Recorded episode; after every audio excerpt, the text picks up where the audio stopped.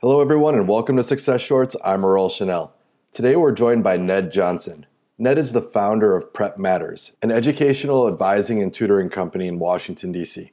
He's also a sought after speaker and teen coach for study skills, parent teen dynamics, and anxiety management, as well as the co author of The Self Driven Child The Science and Sense of Giving Your Kids More Control Over Their Lives, and Conquering the SAT How Parents Can Help Teens Overcome the Pressure and Succeed. Ned and I always have a fun time chatting when we're together, and today's conversation revolves around some pretty relevant topics like education, standardized tests, and the impact of false negatives. But more importantly, we focus on the importance of fostering optimism. So sit back, and I hope you enjoy our time with Ned Johnson. Let's go.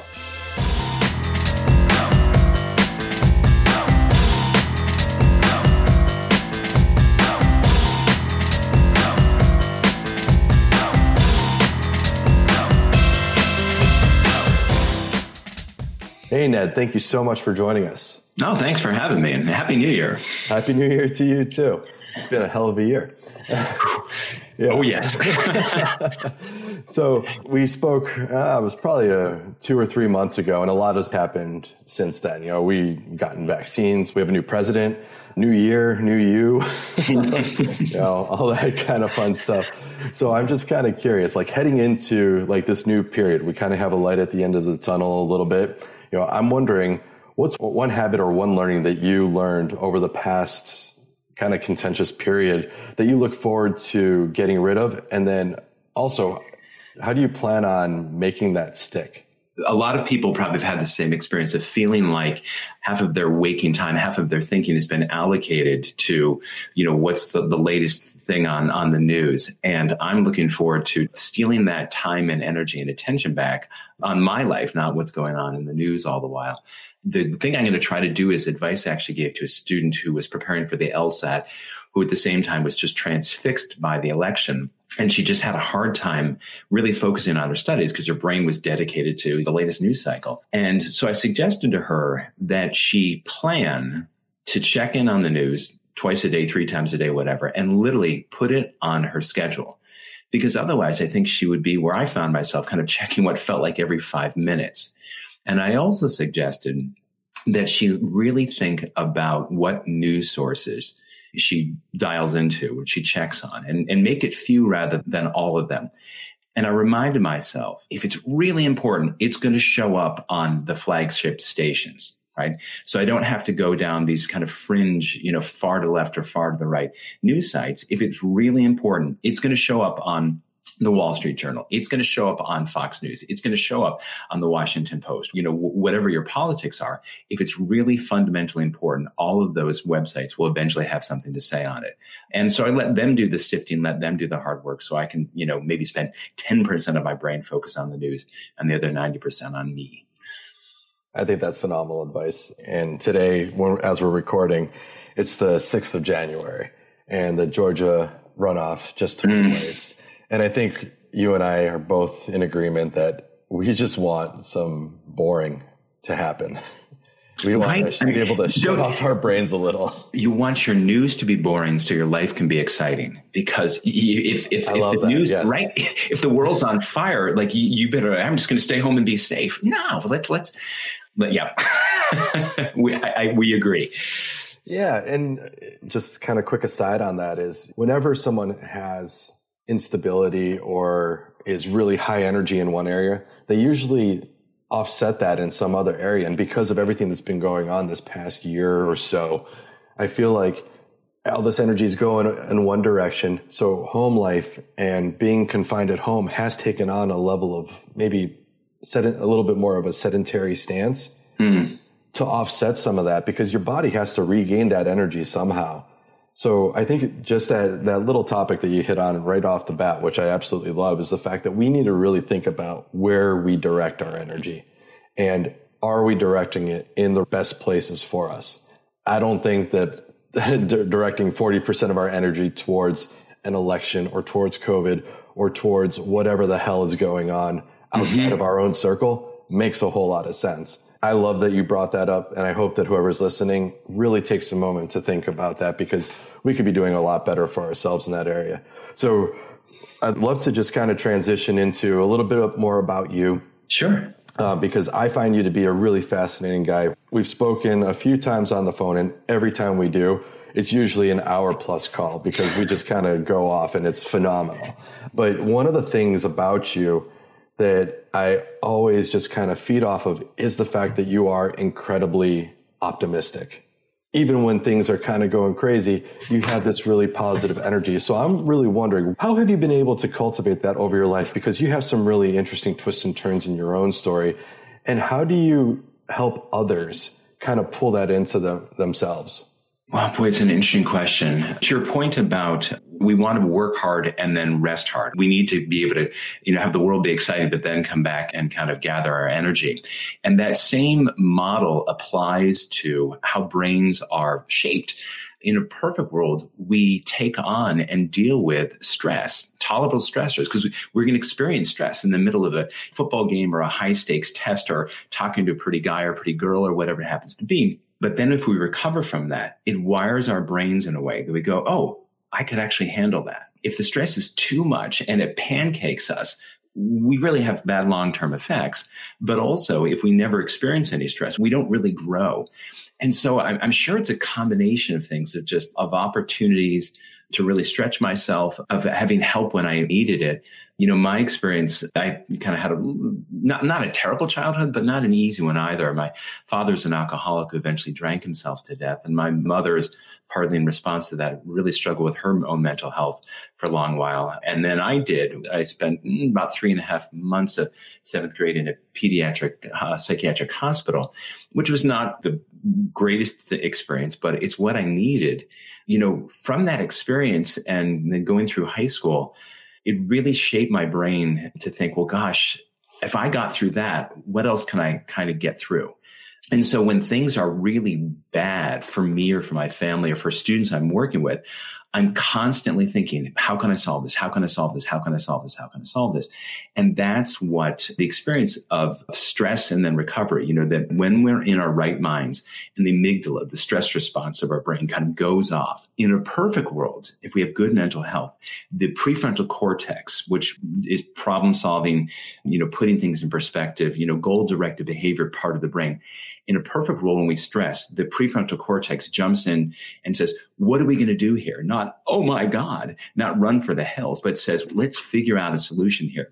And so for me, with, you know, 40,000 hours working one on one with kids, I'll get students where I'm like, I, I don't know what to do here, but I'll think and I'll think, what can I do? What can I do? What can I do? And I never give up on a kid. And, you know, it was the, there's that great story about Vince Lombardi, right? You know, who finally lost a game and, and some reporter asked him, how does it feel to finally lose one coach? And Lombardi says, you know, kind of spits at the guy. We didn't lose. We just ran out of time. And so I kind of have that sense of working with, with kids or with my own life is you just, you keep working at it, working at it, working at it. And if you do, most of the time, you can figure out a solution. It may not be, you know, it may not be a Super Bowl win. It may, may not be optimal, but I think I've just cultivated through my own experiences and my own reading of always trying to say there must be a solution here. And then for the ones where there isn't, I guess it's the serenity to prayer and you just accept what it is, but you until the until the bitter end, you just keep fighting. Yeah it's such a healthy mindset. I talk about this all the time now because it, this is really something that we should all kind of grasp as we've gone through this shared experience with COVID. Wherever we're at right now, we've made it through this much. If you're listening to this, we're here. So you, we're now at a different starting point and we know that we can handle a lot more than we did when this all started. So if you can look at it through that lens, it's a lot easier to find optimism as you're facing some new challenges that are coming your way because you already know that you can handle so much. And I'd like to go a little bit more towards what you do professionally. and I torment teenagers. No. Actually, you teach teenagers how not to torment themselves. so I want to talk about standardized tests. The last time we were talking, you shared with me a little bit about the origin story of standardized tests in the US. Mm-hmm. And standardized tests are nothing new. They've gone back centuries and centuries. Right. But I think it's really interesting that ours kind of started in terms of the military. So I was wondering yeah. if you could share a little bit about that.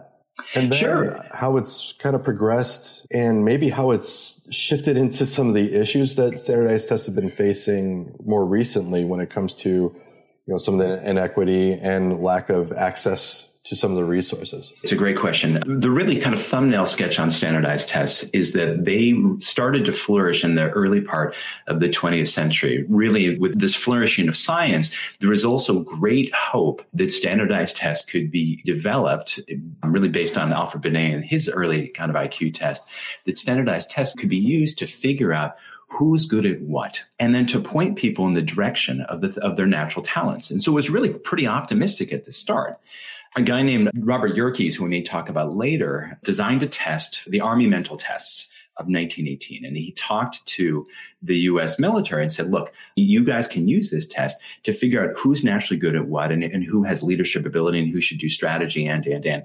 Because they had, you know, so many people come into the army. They really were desperate for a way to sort people to make the best use of human potential. And so it was very hopeful. It didn't turn out to work nearly as well as they hoped it would. And it pointed up a lot of the problems with standardized tests. The biggest thing here was simply that it was a test in English and you had just this Tower of Babel in terms of recent immigrants who spoke maybe everything in the world except for English. And a huge number of people taking this test were not literate. And so it was, was flawed from the start and it was flawed at best. And the real problems were the worst parts of these tests were then used to, you know, support really kind of xenophobic um, immigration policies and blah, blah, blah. It was well intentioned. It was designed okay, and it didn't turn out nearly as well as they thought. What happened was a guy named Carl Brigham, who worked for uh, Robert Yerkes, then created the SAT for College Board. When the war was done, like, what are we going to do with standardized tests? Oh, hey, we can use this to help sort students, right? And who should go to this college and who should go to that college. And a lot of the, the problems of tests, of all the kind of biases that were built into them, kind of percolated into the SAT. Carl Brigham was actually, you know, part of the American Eugenics Society. So that was sort of problematic. And he had really took standardized tests and pushed them too far. And to his credit, all of which he disavowed at the end of his career. And he said, I was wrong about this stuff. But the problem, the genie was out of the bottle a little bit. So the real upside of standardized tests is they have the possibility of identifying talent, which is a great thing, right? The problem with that is that depending on how the tests are designed and how they're administered, they can suggest that people don't have talent when they in fact do. And this has been my experience. The people who do really well at standardized tests believe that the test shows how capable, how smart, how academic they are. And they're almost always right.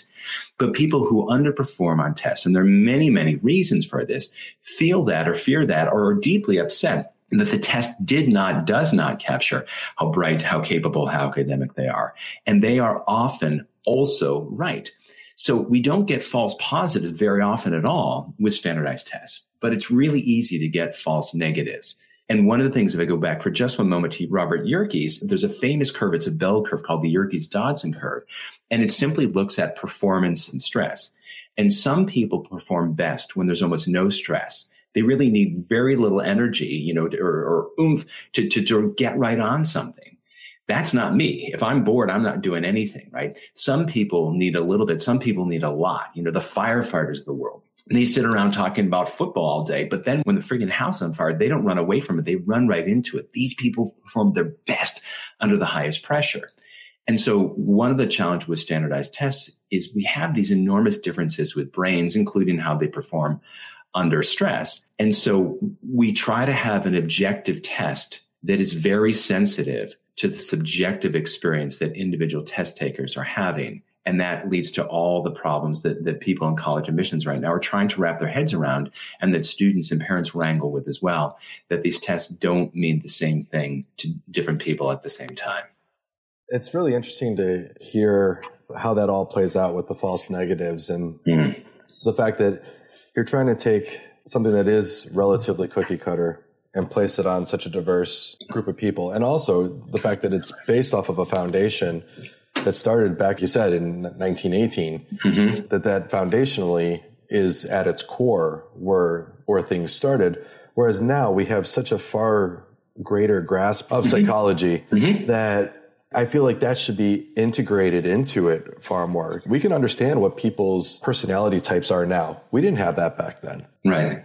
is there the potential to layer in something like that to understand which tests we should be administering to a given person that could help to to play into that or what are some potential other opportunities for standardized tests to evolve so that it can kind of weed out some of those broader societal issues that it actually reinforces the great Stephen Jay Gould, professor of, of Harvard, among other things, um, has a wonderful book called The Mismeasure of Man. And in it, he actually he administers that Army mental test of 1918 to his Harvard students, and it's laughable. But he talks about the problem with standardized tests two of the things well there are lots but the two that, that i recall from the book are one that we use it as a theory of limits you didn't get the score therefore you can't right and that there's some things that really matter that are very hard to measure. And there are probably some things that are easy to measure that may not really matter. You know with this latest salvo against the sat this past year John Katzman, who founded Princeton Review back in the 80s, had a terrific piece, I think it was in Inside Higher Ed, saying that he would love to see multiple standardized tests. That you have a standardized test that's really looking at creativity and artistic ability, and you have another one for really just linguistics, and you have another one, you have another one. Take an example the, the GRE, the math test on the GRE. So, the GRE, if people don't know it, is kind of like an SAT for graduate school. And there's a verbal section, you know, words and reading comprehension. There's a quantitative section. Well, if I'm going to go and get a degree, a PhD in English or Romance languages, how much does my recall of geometry really matter? Why is that used as an admissions tool to get into graduate school? But if you're going to get a PhD in physics or in engineering, the math that's on there, it doesn't really fit anyone. So, in a perfect world, to, to, your point, we would have tests that are much more sensitive and much more appropriate to the traits that we're trying to pull out. The problem is that standardized tests are expensive to create. And it works better for testing organizations, and they're going to love me for saying this, to have one test that tries to do everything at once because they've invested the money and they want to get as many people to take it. But those two things are in tension. What's a viable financial model for people who make these tests and, and you to do it well you really want to do it well and it is expensive. These are very sophisticated people making these tests but we end up with a one size fits all which of course so you might go back to where the world was before the sat when every college would have its own admissions test because the likelihood that different universities are you know olin's looking for engineers right? You know middlebury may be looking for more linguists so that that might be one direction that we go. I would say the real potential would be using these tests maybe more like AP exams or subject tests where you're testing for a specific body of knowledge and specific skills and not leaning as much on a one size fits all test like the SAT or the ACT. It's been 20 plus years since I took these tests. And I just remember like there were certain things that kept me out of certain schools. Like I was a very good student phenomenal athlete, all these different things. Mm-hmm. However, I was not a good test taker. So when it came time to seeing if I could go kick for the Georgetown or Yale football teams, mm-hmm. waitlisted versus someone who did a lot better on their SATs because I was very average in that regard. I, I wish you'd been there to help, man. I, you know what? It all played out the way it was yeah, supposed yeah, yeah. to. I was meant to go to St. Anselm College, which is still a good school. Which is a wonderful place to get. To, I mean, you know, the, the, the, the, irony in all this thing, of course, is that you can get a great education everywhere, and you can get a terrible education even at the finest universities in the in the world. 100%. It's what you put into it. But one thing that I, I do see a value in is the fact that they are good at helping to be another level of differentiation. Think of an admissions office Mm-hmm. Like everyone they look at's great mm-hmm. for the most part. Right, right. But I mean, it's hard to weed out some of these kids because they are great students. They are great athletes. They're great civic leaders. They go out and they volunteer on their weekends. Like these are really good people. And then the tests come in. However, that's on the plus side. But on the negative side, and this is to what you're getting to, is if they see a bad test score, it automatically disqualifies somebody. Right, right. What are you seeing as far as institutions looking at things in that regard? The test may tell us one thing, but the schools can actually have a very different approach to how they read the test, letting it be a, another positive for someone as opposed to being an instant detraction. Do you see that changing at all? Yeah, I mean, first of all, every institution, you know, has its own approach, has its own priorities, has its own policies. But certainly, 2020 has seen this just proliferation of universities that are test score optional, principally because they had to, because so many kids simply couldn't take the test and they didn't want the lack of a test to be a barrier to kids applying to that college. But certainly, I think the test score optional is going to remain for many, many places. Akil Bello, who works for Fair Tests, which is committed to reformation of, of how standardized tests are used in America, and a very good thinker on this, says, look, you know, ballet's optional, football's optional, right? You know, that was a skill for you. And so that was on your application to college. Wasn't for me because I didn't play football. You know, he makes the point that, that these tests really, maybe they should remain optional, right? If you do great on them, you throw them in and show this is something else that shows my math ability or whatever. But if you're a kid who, who really shines in school and to your point, as a civic leader and an athlete and community service and everything else, and those are the reasons that a college wants to look at me, then you don't submit a score. Now I'm, I'm sort of arguing against my own financial interests here, but there's probably a pretty good case for that. The reality is that places like Yale could admit nothing but students with perfect grades, with perfect scores. And still, they would turn away people with perfect grades and perfect scores. So I think the appropriate place is to use it as when people do well, that it shows something that's there but if people can't do well on these things, that maybe they shine with a, with other things. Obviously, for the obvious reason that there are people who can afford the likes of me. I'm awfully good at helping people maximize their potential. And there, are, you know, the high school version of me who didn't have family means. I never took a practice test. I just walked in and, and, took the test. And that's true for a lot of kids across the country, um, where they may be leaving hundreds of points on the table because they haven't had the opportunity to get some coaching on how to do their very best on the test. Um, and so I think that colleges are wise to use these tests, but use them in a nuanced way, not as a way to limit people and to keep people out, but as a way to corroborate ability, you know, when people do submit those scores. I'm really hopeful that that becomes more of a widespread use of it. Like you said, that was actually the original intent was to show strengths as opposed to point out weaknesses. So to kind of wrap things up, you work with students one on one and mm-hmm. try to help them manage the stress of this. How can we take some of what you impart on the kids that you work with and begin to apply that to our own lives so that we can maneuver with a little bit more optimism and a, a little bit more gracefully through some of life's greater stressors?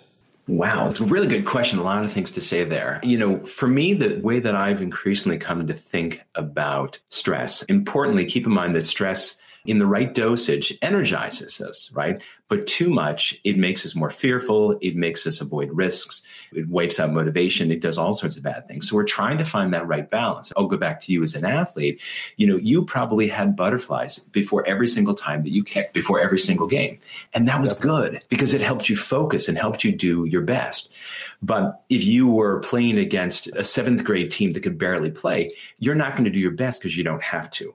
But if you'd also lined up and all of a sudden it was NFL linemen coming at you, that might have been too much stress. So for every person and every experience, we're trying to find that sweet spot where it's enough stress that we really experience is excitement and not so much that it wipes us out. 2020 has been a heck of an experiment for us all to kind of see where we are.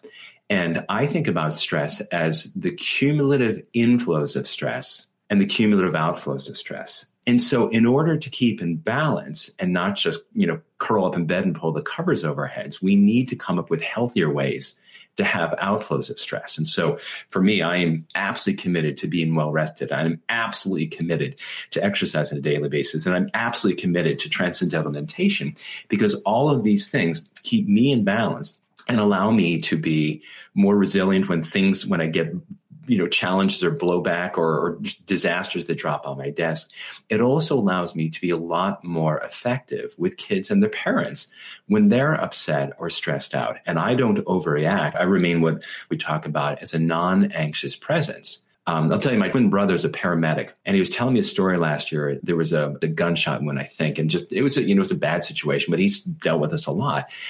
And he went and he transported this person to the hospital, and then for whatever reason was in the room helping with the ER nurses that were there. And at the end of it, the nurse said, "You know, thank you so much for being here. You're so calm, and you just made it easier for us to do our jobs." Because we know that stress is contagious and so is calm. And so with with all of us feeling that 2020 was on fire, we all want that to be less. And so when we work on things that that can increase our outflows of stress, it's not only good for us, but it's good for our friends and our families and everyone we interact with. And it's also so good for the for our country and for the world. So, and I preach this stuff to my students as well because ultimately I get paid well when they do well. And so I take really seriously all these skills because with things like tests and, and life as well, it doesn't matter how much they work to put into their own brains. If under too much pressure, they lose their minds. But there are wonderful little tools to help us stay in balance so that we're in our right minds rather than losing our minds. My big takeaway from that is just find your thing that helps you return to calm. And don't forget what that thing is because when you are, when you are under stress, sometimes you do or you just become complacent and you sit in it in the stress and you feel like there's nothing you can do. But if you can just remember, oh, all I need to do is get up and go for a run. Yeah. Get out of my chair, get away from the computer screen, go for a run, go meditate, whatever it may be, be able to pull call back on that. And that's just so huge. So a half an hour of exercise has the same effect on the brain in terms of stress as 25 milligrams of Zoloft that's a fact that we should all sit on right there. I like that. Ned, this has been insightful and as always, a lot of fun. So thank you so much again. Thanks for your work. It's great to be with you. And that's all we have for this episode of Success Shorts. Hopefully you found today's topic useful and remember, have fun, stay curious and keep it short.